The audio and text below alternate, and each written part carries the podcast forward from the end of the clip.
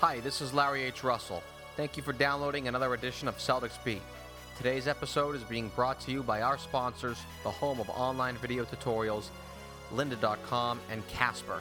Casper's mattresses are premium mattresses for a fraction of the price because everyone deserves a great night's sleep. And to get $50 off any mattress purchase at casper.com, visit casper.com slash Celtics and enter promo code Celtics.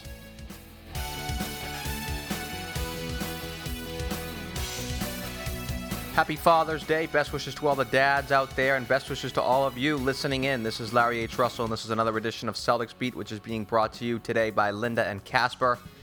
lynda.com slash CLNS for a free 10-day trial of online video tutorials. And of course, Casper, because everyone, and I mean everyone, deserves a great night's sleep. Get $50 off your first mattress purchase by entering the promo code Celtics at casper.com slash Celtics.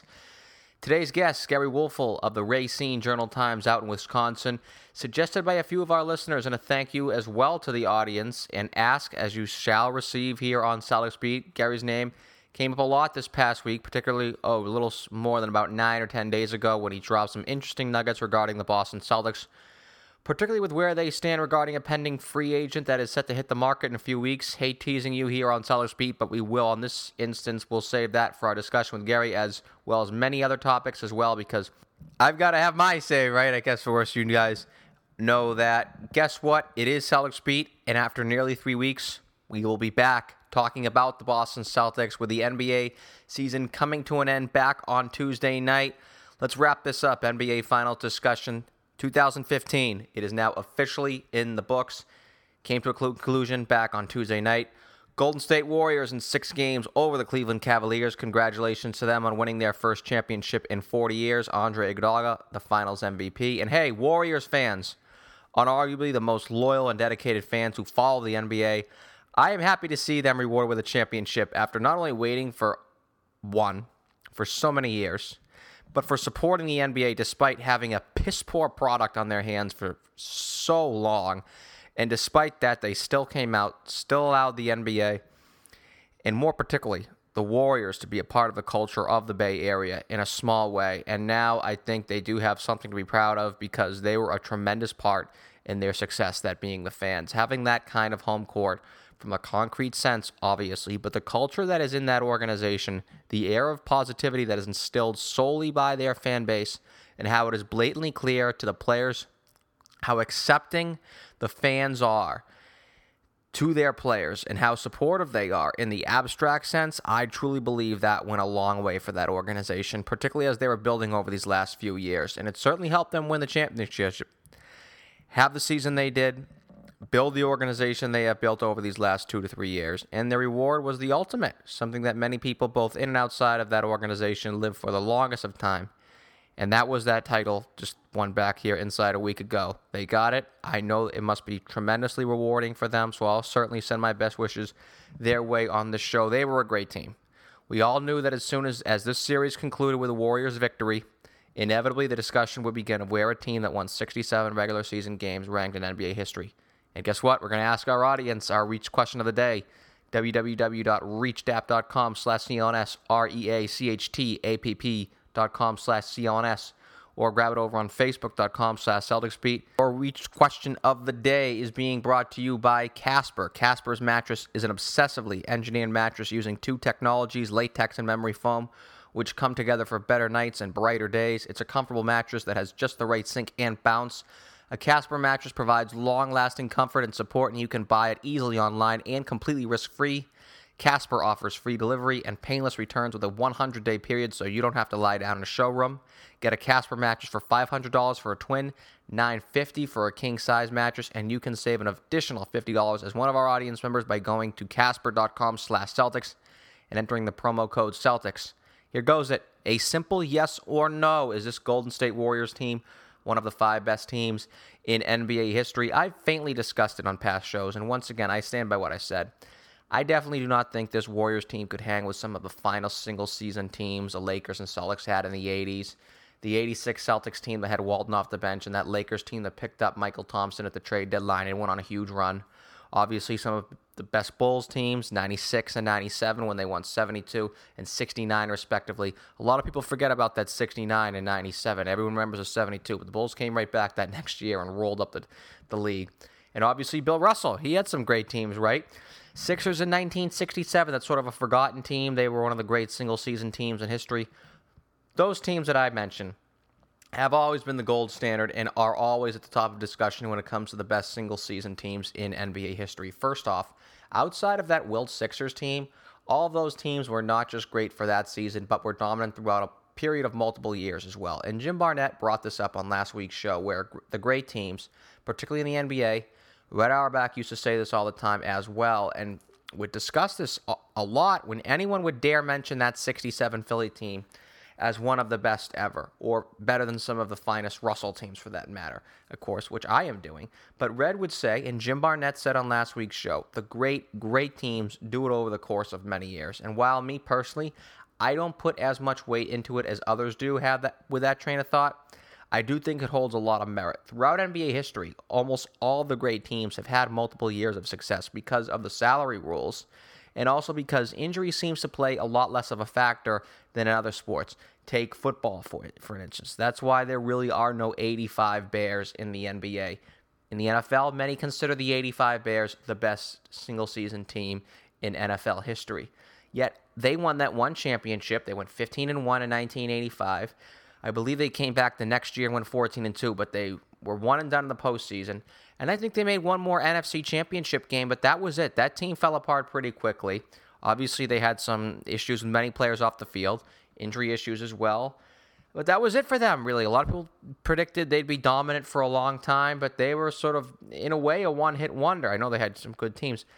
The NBA, usually the best teams stick around and win a few more. So it'll be interesting if that could hold true to the Warriors because while I use the NFL as an example, History has shown it's far easier to keep a team together in the NBA than it is in the NFL. But now in the NBA, there is a little more of a stricter luxury tax than there were back in the 80s and 90s. Well, when there was none.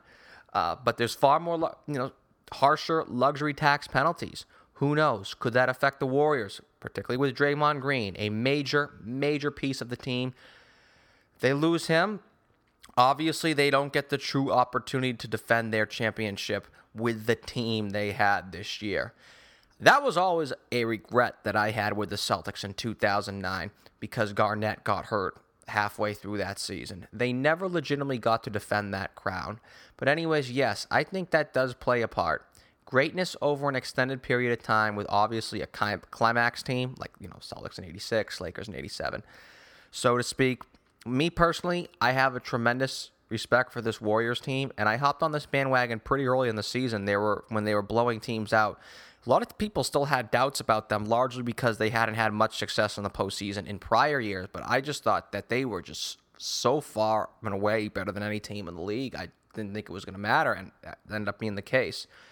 They have phenomenal, just astronomical numbers for that matter. Great point differential. They are a very deep team. I think, in my opinion, this is the deepest title team I've seen since those Lakers and Celtics teams of the 80s. You've seen a lot of recent champions that are very top heavy. But this Warriors team has some great, great starting caliber players up and down their roster. It isn't like they have, there's a big, you know, huge fall off after the top, you know, two, three players in the team after Steph Curry. I mean, they have just very, very good players that can start on teams that are like their ninth, tenth men. This was a great team. I'd have no qualms putting them aside, you know, alongside a team like the 2001 Lakers, who had the best postseason run in NBA history. They were 15 and 1.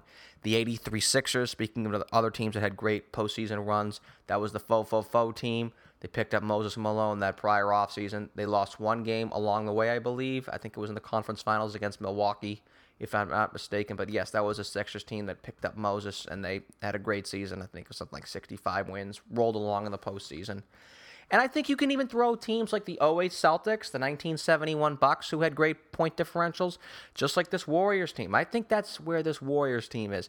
Not in that just, you know, highly peak upper upper echelon level with those dominant teams with dominant players. But that next tier, let's call it top four to eight, maybe top four to five to nine teams in NBA history. You can sort of shuffle it around there how you like, but it is in that next tier. I think you got maybe the height of the Russell teams, let's just say for fun, 63, 64 additions, those guys. Then, of course, 86 Celtics, 15 1 at home, Bill Walton off the bench.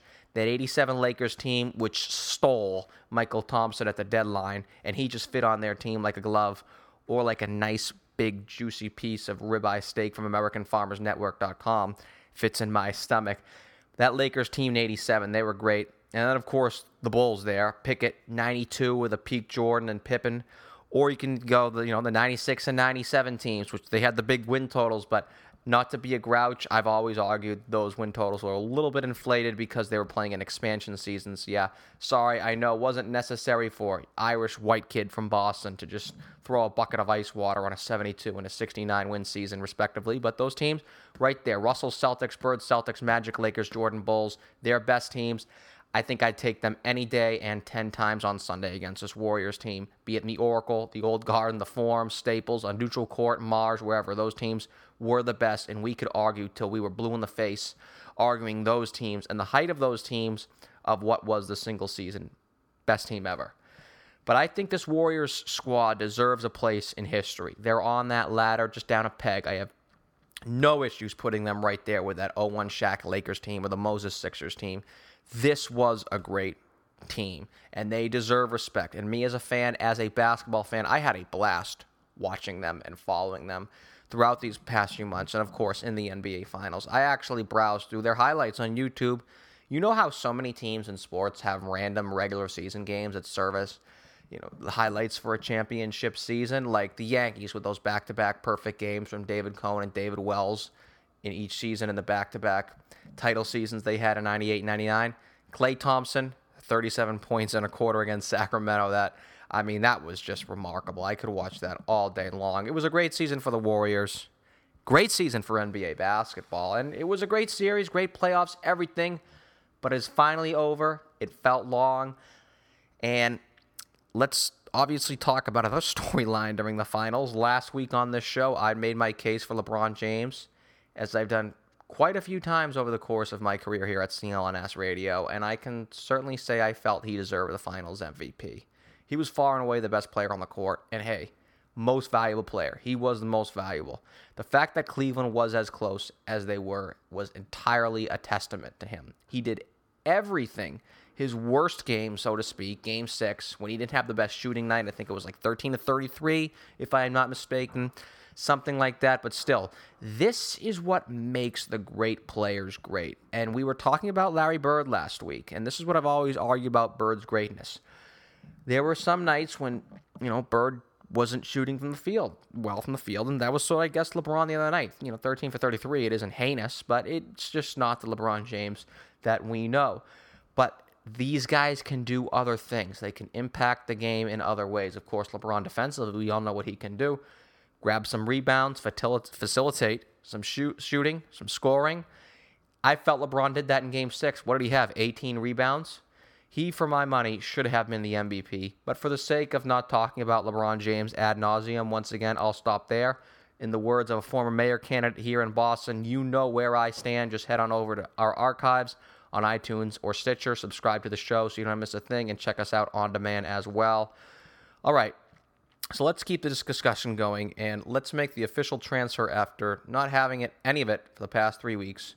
We'll get back to talking about the Boston Celtics here on Celtics Beat, I swear. Gery Woelfel, Racine Journal Times. Our interview with Gary is brought to you by Audible. Audible is a leading source of audiobooks online with over 180,000 downloadable titles to choose from. From nonfiction to fiction to periodicals, audiobooks are great to listen to wherever you are and whenever you want. And for our Celtics Beat audience members, Audible is offering your first audiobook for free to give you a chance to try out, for my money, one of my favorite sources going log on to audiblepodcast.com slash Celtics to grab your free audiobook. That's audiblepodcast.com slash Celtics. Personally, cannot thank Audible enough for not just supporting this podcast, but for the service they do provide. That's audiblepodcast.com slash Celtics. We also can't thank Gary enough for joining us. Gary, welcome on into Celtics Beat. Oh, my pleasure. Thank you. Definitely going to talk about the big offseason come up here as connected as any guy is in and around the NBA circles. But there were the NBA finals. The NBA season is finally wrapped up. Got to get your sort of final thoughts on this. LeBron James, do you think he was worthy enough to win that MVP award, even though the Cavaliers ended up submitting in six games there? Oh, absolutely. Uh, you know, let, us face it. You know, if they would have had Kyrie Irving and uh, Kevin Love, it, it might have been a different story. It would probably win seven games, and who knows, maybe Cleveland would have won. LeBron basically, it, was basically one on five. I mean, it, they were playing hot potato with the ball. Nobody else wanted to really shoot. J.R. Smith was uh, in, in another world on another planet. And it was basically LeBron against everybody else, and uh, how he managed to keep them in the series, you know, just speaks volumes of uh, the talent that he is. That's sort of exactly my train of thought as well. And even his quote unquote his worst game, game six back on Tuesday night, I believe he was 13 to 33. This mm-hmm. is what I've always argued amongst the greats is even when they don't have you know great shooting nights, be it Larry Bird, if you go want to go back use that example, he can still impact the game in other ways. Nicky came down with 18 rebounds, still facilitated plenty of offense. I for my I agree with you 100. percent If it's most valuable, he was the guy. If if he if he wasn't there, that could have been just a debacle of biblical proportions. But last thing to sort of you know wrap this up NBA wise, Golden State did pull it off, and there was a lot of talk about where this Warriors team ranked all time. I have them more in that second tier with the 01 Lakers, 83 Sixers, not quite up, you know, with the Bird, Celtics, Magic, uh, Lakers, Jordan Bulls, Russell, Celtics. Where do you think this team comes down in terms of the all-time great single-season teams in NBA history? Well, maybe I'm in the minority here, but I don't even think they're remotely close to being one of the all-time great teams. Uh, you know, we we just got done saying they beat up a one-man yeah, team, know. you know, and all of a sudden people are trying to anoint them as one of the great teams of all time, which which I think is ludicrous. Um, you know, when when Kareem Abdul-Jabbar uh, won his championship in Milwaukee, he had guys like Bobby Dandridge and Oscar Robertson, and nobody ever talks about them as being one of the all-time greats. And I, I guarantee you that Bucks team is better than this uh, Warriors team. Uh, simply because of Kareem and Oscar. I mean, you have two certifiable Hall, Hall of Fame players, and uh, Bobby Dandridge is maybe one of the most underrated players in the history of the game. And I, I talked to Wayne Embry, uh, you know, just recently, and Wayne is absolutely convinced that Bobby Dandridge should be in the Hall of Fame. Now you can argue that he isn't, but the fact that Wayne Embry thinks that he is, you know, you know, tells you how good a player Bobby Dandridge was. So uh, to put the uh, Warriors as one of the top 15, top 20 teams of all time, uh, I think that's a little premature. Yeah, that's sort of a, the comparison I was actually using. I threw the 71 Bucks in there when I was discussing a little earlier in the show because they were, I mean, they had that great season in 71. They were blew, blowing teams out.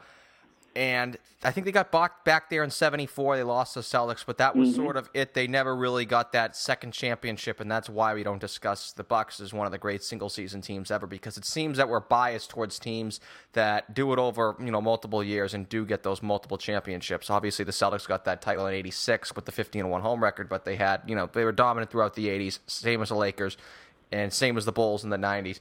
But obviously, sure. now I, definitely want to shift. I, I have tremendous amount of respect for the work you do. You're one of the great NBA insiders going, and fans can check you out on journaltimes.com. NBA draft less than a week away. It's sort of like Manning, right? I mean, the season just ends. Far cry from the NFL when it's a, a big break. Here we are. We're just a few days away from the NBA draft pretty biased question. This is Celtics beat, so I'm going to ask: Which teams do you think is are the are the most active in terms of trying to maneuver around and make something for happen for them? Is it the Boston Celtics?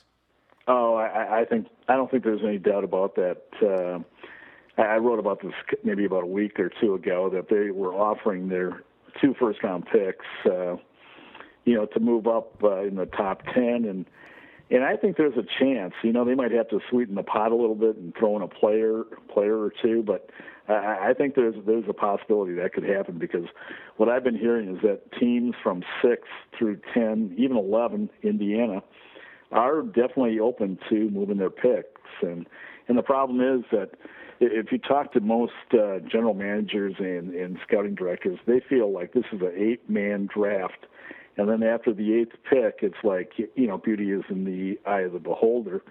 And uh, you know, take a guy like Sam Dekker. I mean, I- I've heard Sam Dekker possibly going to Miami. That Miami loves him at ten, I've also heard Sam Dekker could be on the board when the Bucks pick. You know, Kevon Looney, he could go anywhere. He could go real high. He could go into the 20s. So I, I think once you get beyond those eight guys, uh, it's, it's pretty much, hey, who do you like the most?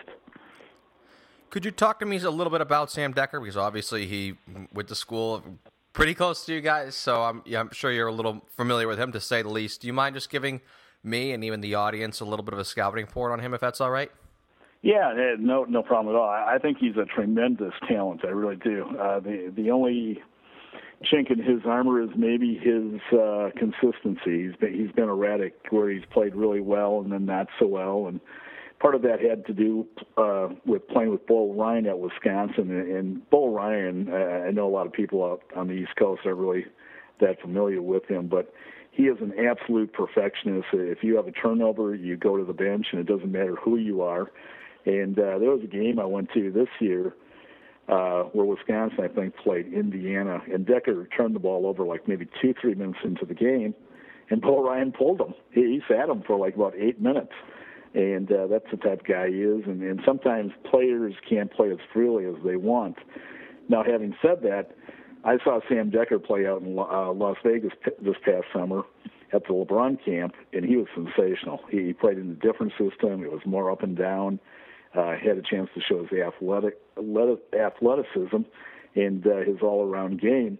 And I talked to a veteran Western Conference scout, and he said that he believes that uh, Sam Dekker will be better than Chandler Parsons. Now, Chandler Parsons just got a max contract last summer, and uh, this guy was sky high on him. Thinks he, you know, he's got a huge upside. And then, of course, he also played well at the uh, Kevin Durant uh, camp. So the, there's a segment of NBA people that love him, and there's a segment that uh, you know is lukewarm on him. But I just can't imagine him getting any farther than uh, Milwaukee, which picks right after Boston. Yeah, I, I, I got. I'm not going to lie. My way of following the NBA draft is through some people I respect with the mock drafts, and Obviously, I see Sam Dekker's name thrown around a lot with the Celtics, so I do have a lot of interest in him personally. Another name that sort of pops up is Willie Cauley Stein. A lot of people just attach him to the Celtics largely because they say, oh, geez, you know, I mean, the Celtics, they need a center. He seems to be that type of guy. Is that people connecting the dots, or you really think there's a lot of mustard there? Well, I, think there's a lot of teams that would like to have Cauley Stein, including uh, the Milwaukee Bucks. And uh, from my what I hear is that he'll probably go in the you know six to eight range, and you know like I was saying earlier in the show, there's about eight guys that uh, most NBA people believe that are you know fully capable of being very good players in the league, and uh, he's one of them. But uh, I would imagine if the Celtics move up, they would definitely be you know in the uh, hunt for him. But uh, again, I've heard you know several teams that want to move up into that category as well. And to sort of wrap up the draft talk, in a way. I know it seems a little obvious, but Karl-Anthony Towns, no question about it, number one overall to Minnesota, and then everything should sort of fall in place from there. Well, you know, Larry, you're talking probably the only guy on the uh, face of the earth that doesn't think it's a slam dunk. All right. Well, here we go. I'd love to hear what you got to say. And, and, here's why. Um, you know, the other name that obviously everybody's talking about is Okafor. And Okafor, I, I don't know if you know this or not, is represented by Bill Duffy, okay? Bill Duffy and Flip Saunders were roommates in college, okay? Take it one step further. Andrew Wiggins is represented by let me guess, Bill, Bill Duffy. Duffy. now, now, if you're the Minnesota Timberwolves and you've got to deal with Andrew Wiggins, and if you're Flip Saunders, who has a great, great rapport with Bill Duffy, do you want to upset that cart? I don't know. Uh, I mean, again, everybody's say, saying it's Towns, but uh, I, I don't think this uh, story is uh, over yet. That's very interesting. You're right because people can say and sort of just you know say, oh, geez, well, you know, maybe Okafor wouldn't be as great of a fit because Minnesota already has some centers. But you're right. When you have your friends just in your ear all the time, whether it be picking a player or I don't know, even going to see a movie, for that matter. Mm-hmm. Like you know, exactly. you got to see this. No, you got to. you're right. It, it, it, has a lot of influence on him. So I I'll, I'll definitely keep an eye on for that because it seems like if Minnesota does pick Okafor, that throws a monkey wrench into the whole draft because it seems like Los Angeles is baking, banking on Okafor at the center position. And then, I mean, I don't know what the Knicks are going to do with their fourth overall pick. Is there any, you know, anything to that? Do you think you could see them moving that around? I, you know, when, when push comes to shove, I think they're going to keep it. I mean, it's it's it's very seldom where a team that's picking at the top in the top five or six trades that pick unless they get some, you know, hellacious offer. You know, and uh, I just can't see anybody doing that, uh, especially when you know the top three are going to be off the board right away. So uh, my gut feeling is at the end of the day, the New York Knicks are going to be picking right where they are. All right, that's a pretty definitive answer. Got to take a quick break. Hang in there, Gary. Hang in there, audience. We'll be back with Gary Wolf of the Journal Times on the other side of the break.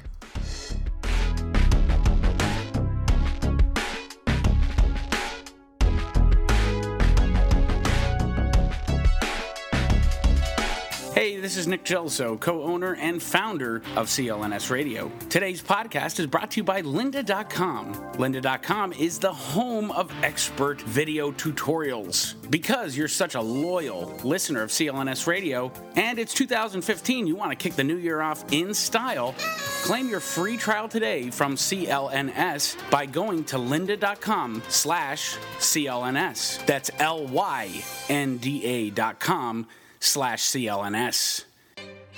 This is Larry H. Russell back here again, and let me tell you a little something about me.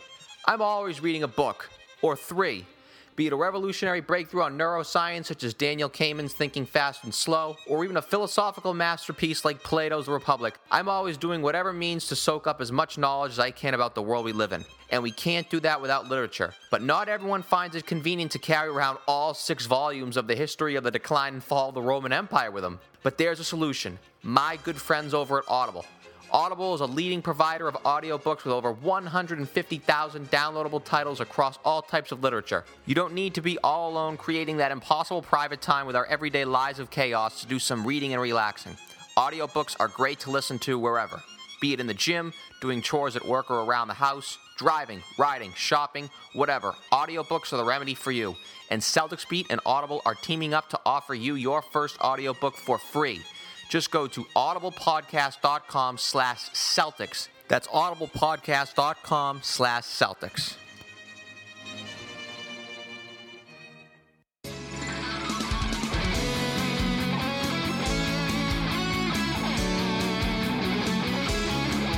All right, everyone, welcome back into Celtics Beat. Gary Wolf of the Racine Journal Times is with us, NBA Insider. Gary, I lied. I got one more question I have to ask regarding the NBA draft. Earlier in the week, there were some reports regarding some veterans out there that could possibly move. Ty Lawson was one of the names.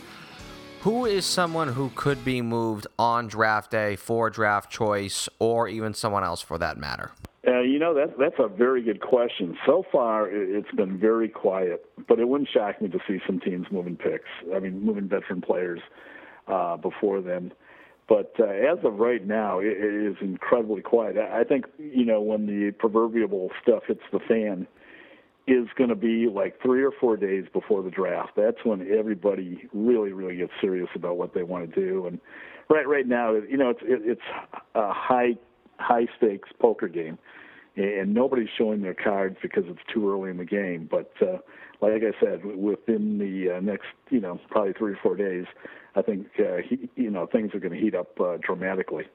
Yeah, that's just what's really jumped out at me these past three weeks, and it's why I've used the show Celtics Beat to not discuss the Boston Celtics at all, because this has been one of the more quieter lead ups to the draft, and even free agency for that matter, which is a couple weeks in a way in itself. Usually, you're hearing all the rumors in the world around the conference finals. There really wasn't much going on. It seemed like that had that any big stories that really had any legs. Is this one of the more quieter, you know, moratorium periods that you've seen in the last few years? Yeah, absolutely. You know, I mean, th- things could happen, uh, especially in Chicago, because they have a new coach coming in, Fred Hoiberg, and uh, it wouldn't shock me one bit if they moved or tried to move Noah, for instance. You know, and uh, you know, possibly someone else. It, it, it wouldn't surprise me one bit if they shook things up. Uh, same thing with Toronto. I think uh, Toronto's in a position where they might want to trade somebody, and certainly Sacramento. I, I don't think there's any doubt about that. But uh, you know, th- this is going to be the summer of uh, free agency, and uh, I, I think, to be honest with you, that's where most teams are uh, focusing uh, their attention. You know, after the draft. Yeah, obviously, one free agent we have to talk about is someone you are very familiar with, and that's Khris Middleton. I've actually even suggested that he could possibly get a max contract, largely because of the, you know, he's a very good player, and of course that the salary is going up next year, so a max contract's far different this year than it will be sure. three to four years from now. Could he really be someone who gets a max contract? I would be a little surprised, Larry. I mean, you know, you, you don't rule anything out. I mean, I, I fell out of my chair when Chan, Chandler Parsons got his max last year. you know, uh, I, I guess I'm from the school that nobody gets a max contract unless they're a franchise player that that's capable of, you know, almost taking you to the uh, playoffs by himself. And um, I, I just don't see that with Khris Middleton. I think he's a very good player. Uh, but certainly nothing remotely close to being a max player. And yeah, you know, one of the things Larry, that uh, people are kind of uh, uh, amused by is that everybody is under the assumption that Khris Middleton took this quantum leap this year. And uh, while he has definitely gotten better, if you look at his stats across the board, you know, minutes per game, field goal percentage, three point percentage, points per game, rebounds per game, they're almost identical to what they were a year ago. And uh, I, I talked to a player personnel director for a Western Conference team who was very high in Khris Middleton, and he was shocked. He, he for whatever reason, he had never ever compared the stats. and, uh, you know, so I mean, yeah, he, he could be that kind of guy. I mean, there's a lot of good things about uh, Khris Middleton, but uh, again, uh, I'd be a little surprised if he did get the max.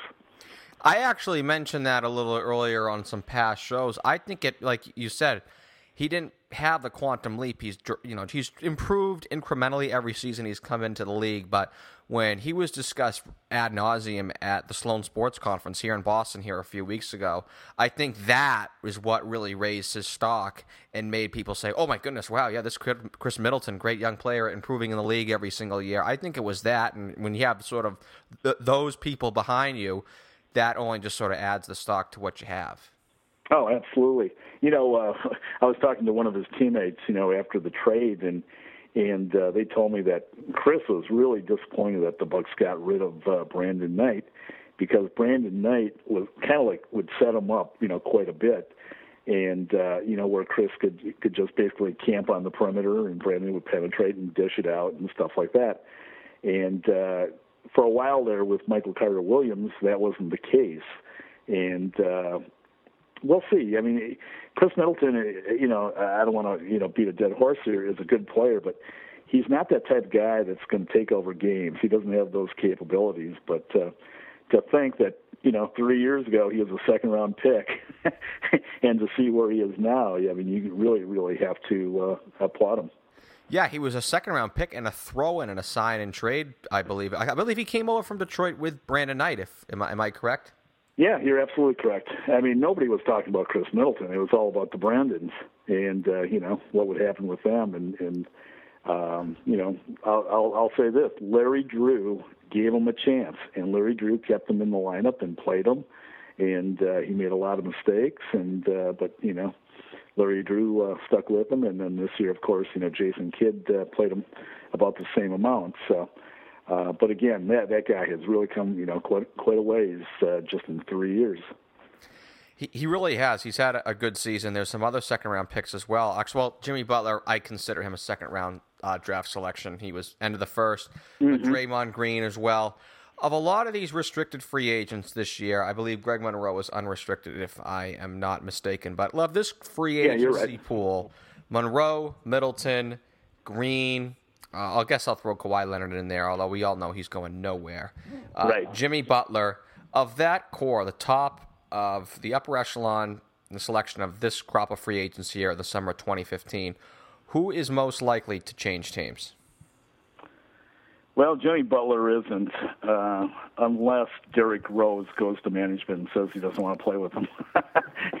and uh, I don't know if you know this, but the, the, those two aren't exactly, you know, uh, joined at the hip and uh, it's going to be interesting to see how that plays out going forward. Um, but but I have every reason to believe he'll stay in Chicago. I have every reason to believe Middleton will remain in the buck with the Bucks. Uh, Monroe is going to go to New York or Boston.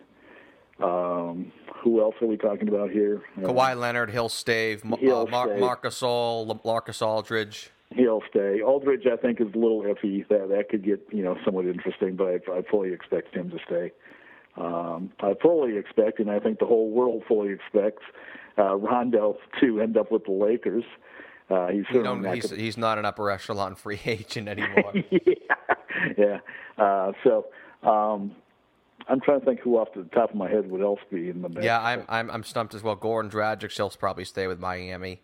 Um, but after that, I think you're starting, yeah, reach into yeah, you, you know, get into a second tier, guys. yeah. But uh, you you mentioned Jimmy Butler staying with Chicago. I would never um, underestimate Jerry Reinsdorf. Here's a guy who blew up the Chicago White Sox when they were three games out of first place, traded everybody at the trade deadline, blew up a Bulls dynasty. So mm-hmm. logic says for Jimmy Butler to stay in Chicago, but you can never really know what that guy is going to do, in my opinion, with his history. Yeah, absolutely. But if you look at it, you, you know what a nice young core they. You know, if Rose can stay healthy, I mean, knock on wood. You have you have Rose, you have Butler, you have McDermott. I, I'm telling you, Larry McDermott is going to be a very good player. He just had uh, a, a tough situation this year where he was playing behind uh, Mike Dunleavy and also Butler, who would swing over to the small forward spot. Um, and then they got uh, Mirotic, who I think is going to be a really good yeah, player. He had a good too. season. He did, and uh, you know, I was talking to Frank Kaminsky at the uh, pre-draft camp in Chicago, and I asked him, I said, "What what players do you kind of watch in the NBA?" And he brought up Mirotic, which I thought was really interesting. Of all the uh, big guys in the NBA, that he uh, he was very impressed with Mirotic as well. But uh, I mean, you got those four guys going for you. Uh, so I mean, they have the core of, of being a good team for a long time. But uh, you know, and, then you know Gasol. I mean, Gasol's going to be around a couple more years, and he certainly played at a high level this year. So, uh, and then Chicago being Chicago, you know, can always go out and get a free agent. So, uh, I, I think they're pretty well set, and I think they realize that. Uh, the only guy I would really expect them to move, if they can, is, is Noah, but he's got some really bad knees, and I, I think teams are uh, very wary of taking him on. Yeah, I think they're in an interesting spot, Chicago, because it seems like that group has been given enough chances and they've had good seasons, but at the same time, they've never really been on the cusp of really doing anything substantial. I think they had one year when Rose had the MVP season. Mm-hmm. I mean, they got to the conference finals, but it wasn't that much. It wasn't a very competitive series they've never really been like, oh, you know, if we, a few plays away from a championship. I mean, they've always been second round and out at best. So right, they have good players, but they have to do. I think that's that's one team I think that has to do something bold uh, it, to mix things up, in my opinion. Yeah, I, I think you're you're absolutely right. I think they have to go out and get a free agent. You know, a, a high quality free agent. Um, you know, you just don't know with Derrick Rose. I mean, he played well in the playoffs for the most part, but if you talk to the players, you know, who who see him up close, they know he's not the same Derrick Rose. I mean, he doesn't have that elevation anymore. I mean, there was a time when he would explode to the basket and then rise above people, and uh, that certainly isn't the case anymore. Oh, when you that's that was the argument I was using when everyone was sort of talking about, oh, watch out for Chicago this year. They're getting Rose back. I was sort of like, Jesus, I mean, here's a guy who has missed seasons. I mean, this is the whole mm-hmm. Anfernee Hardaway thing. When he started missing yeah. multiple seasons, it's one thing if, I mean, you break a leg, you're out for the year, you come back the next year, and you give a guy a benefit of the doubt. When they start getting multiple injuries and they start missing full seasons, and you're only playing, like, I don't know what he's played outside of this past season, what was it, like 30 games in, like, the past three years? I don't even think it was that. Uh, you just, you start to lose it, in my opinion. But I want to shift gears because you mentioned Greg Monroe about going into the Boston, New York. You also had a report, once again, at for our audience, journaltimes.com. You stated the same thing Monroe, either New York or Boston. I've mentioned Greg Monroe a lot on the show because Danny Ainge, you talked about uh, agents having good relationships mm-hmm. with with certain management. Danny Ainge and David Falk, they have a good relationship, so I would like to think that could add up there. I oh, mean, oh, you're absolutely right, Larry. I mean, that's that's the reason I'm hearing. You know, the, their rapport. Yeah, I mean, I, I no, I'm not gonna lie. I mean, I like Greg Monroe, but it's the time I've only I want to I only watch him three to five times a season, and I want to say if that. Could you give me sort of sort of a brief scouting report on him? It seems to be an old school player, good forward with a back to basket game, defense is iffy, solid rebounder. Is he someone who could work in the 2010s, 2020s version of the NBA? Yeah, I do. I, I, I like Greg Monroe. I, I think he's a very good player. Um, I, I think playing with Smart would be good. Um, you know, certainly having a good point guard would help him. And the other thing is, you know, they had Drummond, you know, on Detroit uh, this past couple seasons, and Drummond and Monroe were kind of like in the same. Yeah, mold, it just wasn't you know? a fit. And we were talking Yeah, I about mean, 2010s yeah. NBA. It's just that work in 19, you know, Yeah, 75. yeah, exactly. You could, but uh, you know, if, if I think there's only one of those guys on the floor, and you have somebody that can uh, be, you know, just as mobile and agile and versatile, uh, playing next to him, I, I think he'd be terrific. Now, is he a franchise player? Absolutely not. But uh, for a team like Boston or, or New York, certainly that would be an upgrade. Yeah, and that's what I was sort of thinking in terms of people might say, well, geez, you don't want to offer Greg Monroe a max contract because he's not a franchise player. But I look at it as he would be an asset, and maybe two, three years from now, when I think he's 24 right now, he'd be, say, 27, hypothetically. He's a guy who you could trade for along with other draft picks for a franchise player because that was the issue Boston had last year with Kevin Love. They were just offering all draft choices to Minnesota, and they were like, uh, thanks, but no thanks. Bring Big Monroe here. He has, you know, a decent season or two. Hey, maybe he does develop into a franchise player, but maybe he's someone who you could package for a franchise player two to three years down the line if he has good seasons. Yeah, yeah. I mean, he's he's a young player and he's he's a talented player, and uh, he's the big most importantly. And if you can find a, a very talented big, you're definitely going to go after him. So, uh, again, you know, the nice thing about that situation is Boston doesn't have to give up anything except money, you know, and uh, they can keep their core players intact. So, um, it, it's going to be very interesting to see uh, where he ends up. Is he someone though who could be acquired in a sign and trade? Because I think that's sort of possible. I think you'll see some some sign and trades to allow some of these players to make more money, if I'm not mistaken. Yeah, I mean, I, I could see that too. I mean, if if I was the Celtics, I wouldn't do it. You know, um, I, I would just want the guy flat out, you know, coming to my team. But uh, yeah, I agree with you. I, I think there's going to be a couple of those uh, kind of situations, you know, um, coming up. Yeah, and I would actually almost think that the Celtics could possibly do it because if you add Greg Monroe, then you already have Sullinger and Olynyk. So it is it wouldn't hurt them if they did move, say, Sullinger or Olynyk, and maybe even a pick along the way for Monroe. But last question, most fun question. Had you here Yeah. for a while, Gery. All right, Bold prediction of the offseason. I'm giving you the floor. the bold prediction. Okay, uh, I'll. This is going way, way, way, way out there. Okay. all right, all right. Uh, here we go. It's bold. uh, you want bold? I mean, anybody can predict the uh, average Or you stuff, can give me a bold and then a realistic one. I, How's that? I am going to say that David Blatt gets fired. Oh wow, that is bold. That's way, way, way out there. Ty, then they bring in Ty Lue. That would make sense. Maybe that'd be a way. yeah, I, I just don't. Uh, you know, for as good a job as he did, and, and certainly I would be the last person to say, "Hey, get rid of him." I just don't see the rapport between him and LeBron. I don't And- either. I agree with you. And to me, it's like if LeBron doesn't want David Blatt, he's out of there. I mean, let's face it; it's LeBron's show. Yeah. And if he decides that he can't coexist with uh, David Blatt going forward, it wouldn't shock me one bit. Yeah, he got Mike Brown fired the the first go around, and that was when he was a free agent. For goodness sake, I mean that that tells you something right there.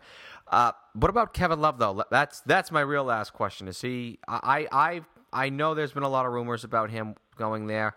I just think it'd be tough to walk from a team that was two wins away from the championship. I, I, I mean, maybe he comes back on a shorter deal and says, "Man, I'll give this one more try and make it work." But I, I just don't see him leaving leaving Cleveland. I see that the most realistic scenario. Am I right there? Yeah, you know what? I, I tend to agree with you that he's going to stay, but at the same time, I, I saw Kevin Love uh, late in the regular season, and he didn't seem to be like a happy guy. And maybe that's that's changed, you know, since I last uh, talked to him. But um, to me, Kevin Kevin Love has always been this happy guy, just real outgoing, personable. and he became more withdrawn. And I understand that he's playing with LeBron; he's got to take a back seat. And I just wonder if if he wants to stay there for the fact of winning a title or move on, where he can be that you know dominant player that he was in Minnesota. You know, the go-to guy, and uh, it, it's going to be very interesting to see. And, and conversely, I want to see if how how badly Cleveland wants him back because Tristan Thompson, you know, showed in the playoffs that he's pretty darn good. Uh, he's not Kevin Love, but uh, he, he's he's not going to cost as much as Kevin Love either. So uh, I, I think that's really going to be a fun story to uh, follow this yeah. summer. Yeah, if there was going to be a sign and trade, you think that could be a possibility because they, they wouldn't let absolutely. him walk for nothing, in my opinion. I mean, yeah, absolutely, and, and you know what? I, I think they should. They should try to find a shooting guard. You know, somebody that can uh, you know stretch the uh, floor for LeBron. I mean, J.R. Smith, let's yeah, he, he, he was not going to cut it, I don't think. no, I mean the only reason J.R. Smith is on that team is because of LeBron. I mean that that's that's the sole reason. And and after what he did in the playoffs, you got to wonder if LeBron wants him on his team. So, uh, but if, if if I'm them, I, I would definitely dangle uh, Kevin Love and try to get a, uh, a top-notch uh, shooting guard. Gery Woelfel, JournalTimes.com. You can follow Gery on Twitter at Gery Woelfel. That was awesome. Thanks so much for joining us on Celtics Beat. Well, I appreciate it. That was a lot of fun. Thank you, Gery. It was a lot of fun. I look forward to speaking about it in just a brief moment. Are you looking to lose weight, burn fat, pack on muscle, or just live a healthier life by sleeping better and worrying less? Well, aren't we all? Unfortunately, we've spent years quibbling over phony studies, fad diets, and dangerous prescription drugs that have prevented us from living our lives to the fullest and have done more harm than good. But thankfully, science has prevailed, and we now know that there is no other way in achieving optimal health than by consuming what nature has to offer us in its purest form possible. Hi, I'm Larry H. Russell, host of Celtics Beat and critically acclaimed author of Fall of the Boston Celtics. And let me tell you about Dr. Ron's Ultra Pure Nutritionals. Dr. Ron's supplements are 100% additive free, and best of all, they work. Dr. Ron's supplements are my personal go to for anything from post workout recovery to achieve optimal gains, all the way to stress management. So, if you're not getting the results you want from maddening forms of dieting and dealing with adverse side effects from other harmful drugs, remember one thing. As Hippocrates said, let food be thy medicine and medicine be thy food. And let Dr. Ron's ultra pure nutritionals be the remedy for you. Available only at www.drrons.com. Okay, before we get my thoughts on what Gery just provided us, obviously one of my favorite sponsors on this show, Dr. Ron's Ultra Pure Nutritionals. First off, just started supplementing on magnesium again. Been on and off a few years. Whenever I don't sleep as well, I usually hop back on, and I started using Dr. Ron's MagMax. Presto, I'm getting my eight uninterrupted hours of sleep once again. Forget the prescription drugs. The natural way is the only way. I mentioned on last week's show too, but Dr. Ron does have a wide variety of supplements that can aid in all aspects of life, including a new cartilage supplement as research at Columbia Medical Center demonstrated that cartilage supplements aid dramatically in recovery, healing wounds, and normalizing the immune system. Going in for surgery, well, there's a few things worse in the healing process. However, supplement with cartilage pre and post surgery, and you'll likely experience some dramatic and beneficial differences. And yes, obviously only available at drrons.com. Feel free to give him a call, mention Celtics, and get a discount on your purchase. So thank you, Dr. Rons. Thank you, Gery, for your time. And also thank you, Eddie20, he of Celtics blog, one of our great listeners over there, sending me a message. Obviously, you can communicate with me in many ways. I am more than willing to speak with our listeners. I have tremendous amount of respect for him, tremendous amount of respect for Gery. And thank you for suggesting Gery, and thank you, listeners. Gery certainly provided us with some real insight as we expected. Most importantly, some real concrete material for us to work with here, I have to say. That's good we have Gery here to tell us. This has certainly been one of the quietest lead ups to an off season I have remembered, as I mentioned in the interview. There's been so many instances of the media and fans, unfortunately as well, just reaching for news, just reaching for anything. It's been painful in a way, going all the way to all sorts of outlets where I read about Boston Celtics basketball. So much of it is just made up. Oh, player X might leave team Y. The Celtics might be interested Breaking news report surfaces that the Celtics may or not be interested in player X. That really wore on me. So thank God we had the finals that we just had because I'm not sure I had it in me to discuss three weeks of bull crap leading up to the draft. But here we are. The draft is now days away. It is here on Thursday, and already we know, as confirmed by Gery, that Boston is the most active team. Surprise, surprise there. This is certainly expected and in a way, it isn't as if you need someone in the know to really tell you that. I'd like to think any common basketball fan, anyone who follows the Boston Celtics in the vaguest of senses, could identify some pressing needs on this team and could then connect dots in terms of the necessary avenues that must be taken to obtaining what they need. And whether it's a defensive minded big man or an athletic wing, it has to be talent that separates itself in a way from what's already on this team no redundancy. And of course, that's why it's obvious for anyone both in and out of the know to draw the conclusions of what the Celtics want and what management needs to do. And of course, Thursday night, it is a big night. It is going to be interesting to see what the Celtics do as a fan. I'm definitely rooting for them to trade up, be it to seven, as has been reported, or nine, and get someone who could have an impact, hopefully as soon as next year. And then free agency, if you've been listening to the show for the past three to four months, and even if you haven't, feel free to listen to old shows on iTunes and Stitcher. Simply punch in Celtics Beat into the search engine, subscribe to us.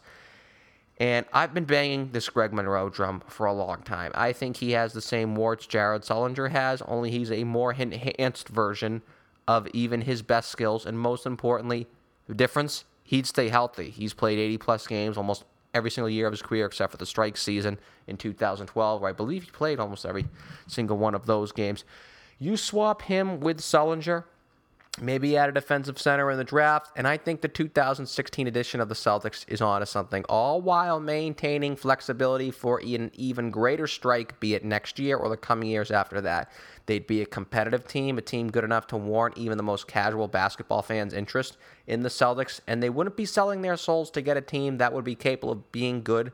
Not good enough for a championship, but good. 45 50 wins, and more importantly, as I stated, maintaining that flexibility for future seasons, and you can just build from there. Because of Danny Ainge's relationship with David Falk and the respect David Falk has for the Celtics and what they represent, I've always felt it was a possibility.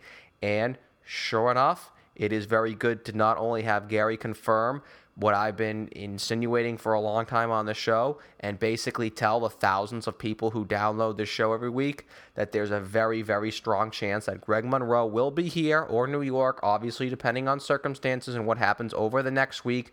But I, I love it. I've mentioned so many reasons as to why and even discussed so with Gery, but some dominoes need to fall, and right now it is sort of one thing at a time, and I hate using that cliche, but I think so much of what the Celtics do and who they pursue and who they move on the current roster is going to be based on circumstances. And right now, a few things have to come and go. And right now, that's the draft. Again, this Thursday, can you believe it's already here? In the meantime, feel free to read up on Kevin O'Connor's draft guide. He was kind of enough to email me that draft guide a few days ago. I just got it. I'm browsing through. You could read it endlessly. It's really that good. I talk a lot and I reference a lot decline and fall of the Roman Empire on this show because I think it's the definitive book of the most important civilization in the history of humanity.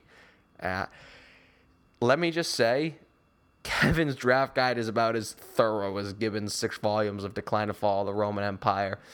It is one of the most definitive things I've ever read, let alone a draft guide. And it's been my go to as I, I'm not going to lie, I am all but illiterate when it comes to the draft and draft prospects.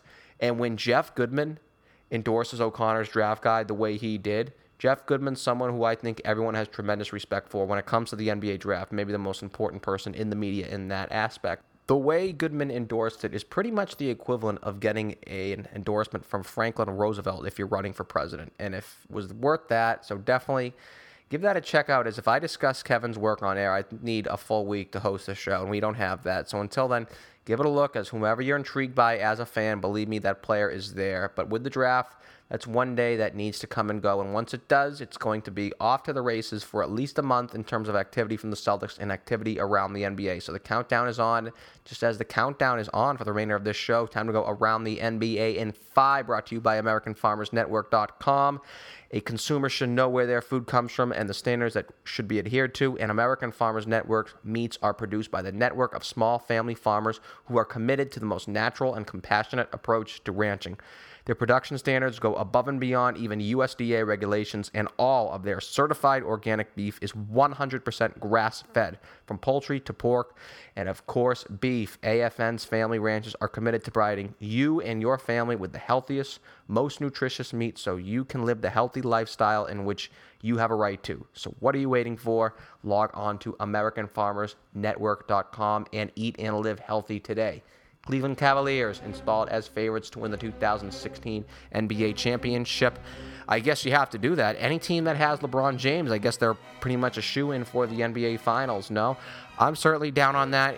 We just discussed with Gery about Kevin Love possibly moving on. I don't think they're going to let Kevin Love walk for nothing. I think they'll try to make a run to bring him back. And if not, they could try to work out a sign and trade with him. Maybe get a piece. Obviously, you take that piece, maybe something along with draft picks, Brendan Haywood's unguaranteed expiring contract, and they can get someone to go along with LeBron. Uh, we all know everybody's banging down the door to play with him. He's the best player of the past 25 years, or at least post Jordan for that matter, and one of the best players of all time. They're going to have no problem filling out the roster. If they do have a problem, it's more of an indictment on that front office. But when you have a team that you can pretty much peg in the NBA Finals, I think it's just to make sense gambling wise to instill them as the favorite. So you'll see no arguments from me there. Mark Stein ran a very interesting column over the week. I have a lot of respect for Mark Stein, so whatever he says has a lot of merit, and I found it very interesting what he said about LeBron James. Very interesting segment that ran on Comcast Sportsnet. And I, rarely do you say this when it comes to basketball, but I actually agree with Michael Felger when him point he made on one of the Sports Tonight broadcasts over the week. I think it was last Thursday, if I recall. I'd like to see LeBron James have a real coach, and you heard Gery make the prediction on this show that well, bold prediction that there's a very good chance David Blatt could be fired. And I think LeBron, I, I think they need a someone who isn't a puppet in there. I really do. And if you see all the greats, they've all played for great coaches. Russell played with Auerbach. Wilt, the only championships he won is when he had a guy like Bill Sharman in there. And Magic Johnson, Pat Riley, on and on and on and on and on. I, I really like to see him just get someone, and even if LeBron doesn't approve of it, I think it's worth it. Give it a run. Just David Blatt, I don't think he's ready for it yet. He's a young enough, smart enough guy, but just force him there. I think obviously a Tyronn Lue could be a possibility, but I'd be a lot interested if a bigger name could get in there and coach LeBron James. Speaking of coaching, Mike Budenholzer is the general manager or at least president of basketball operations, I believe, out there in Atlanta. Danny Ferry is out of there.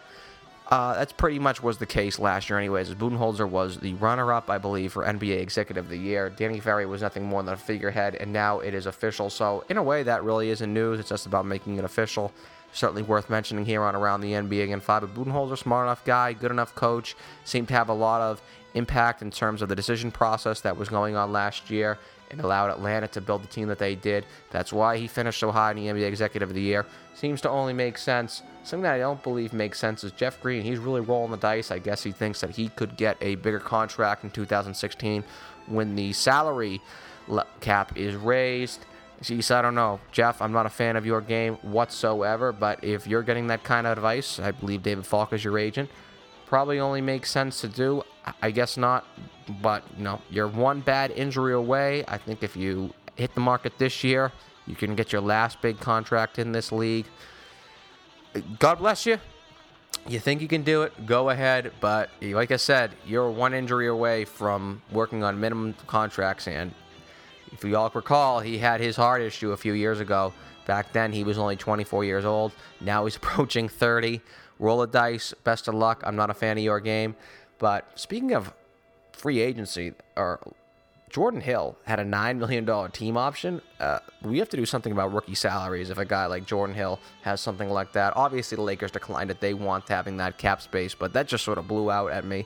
That is like, whoa, Jordan Hill, $9 million. Of course, you declined that, but I think that's something that really brought to my attention and should bring to everybody else's attention uh, the rookie salary scale. If Jordan Hill is getting that kind of money, um, I don't know what to do. Obviously, he's not going to make nine million on the open market. So best of luck to him. That's going to do it for around the NBA in five. Obviously, presented by AmericanFarmersNetwork.com. Please support small family farms, not those mega corporations. We all know they don't really care about you. Small family farms, these people, they care about their animals, and likewise, they take care of their animals. You're going to eat far healthier. Farmers markets, they're open. I know I couldn't wait. It's like Christmas last Thursday here in Brookline. I hit mine pretty hard, but obviously get my meats, AmericanFarmersNetwork.com. And that is going to do it for this week's edition of Celtics Beat. Music for Celtics Beat was provided by Will Rock, Chuck Dietz, Hyde 209, Ostrovex, and Steph Legrateau. Be sure to follow us on social media. Our Twitter handle is Celtics underscore beat, and you can like Celtics Beat on CLNS Radio on Facebook to keep up with the show. We would love to thank our guests, Gery Woelfel, as well as our sponsors, Lynda Audible.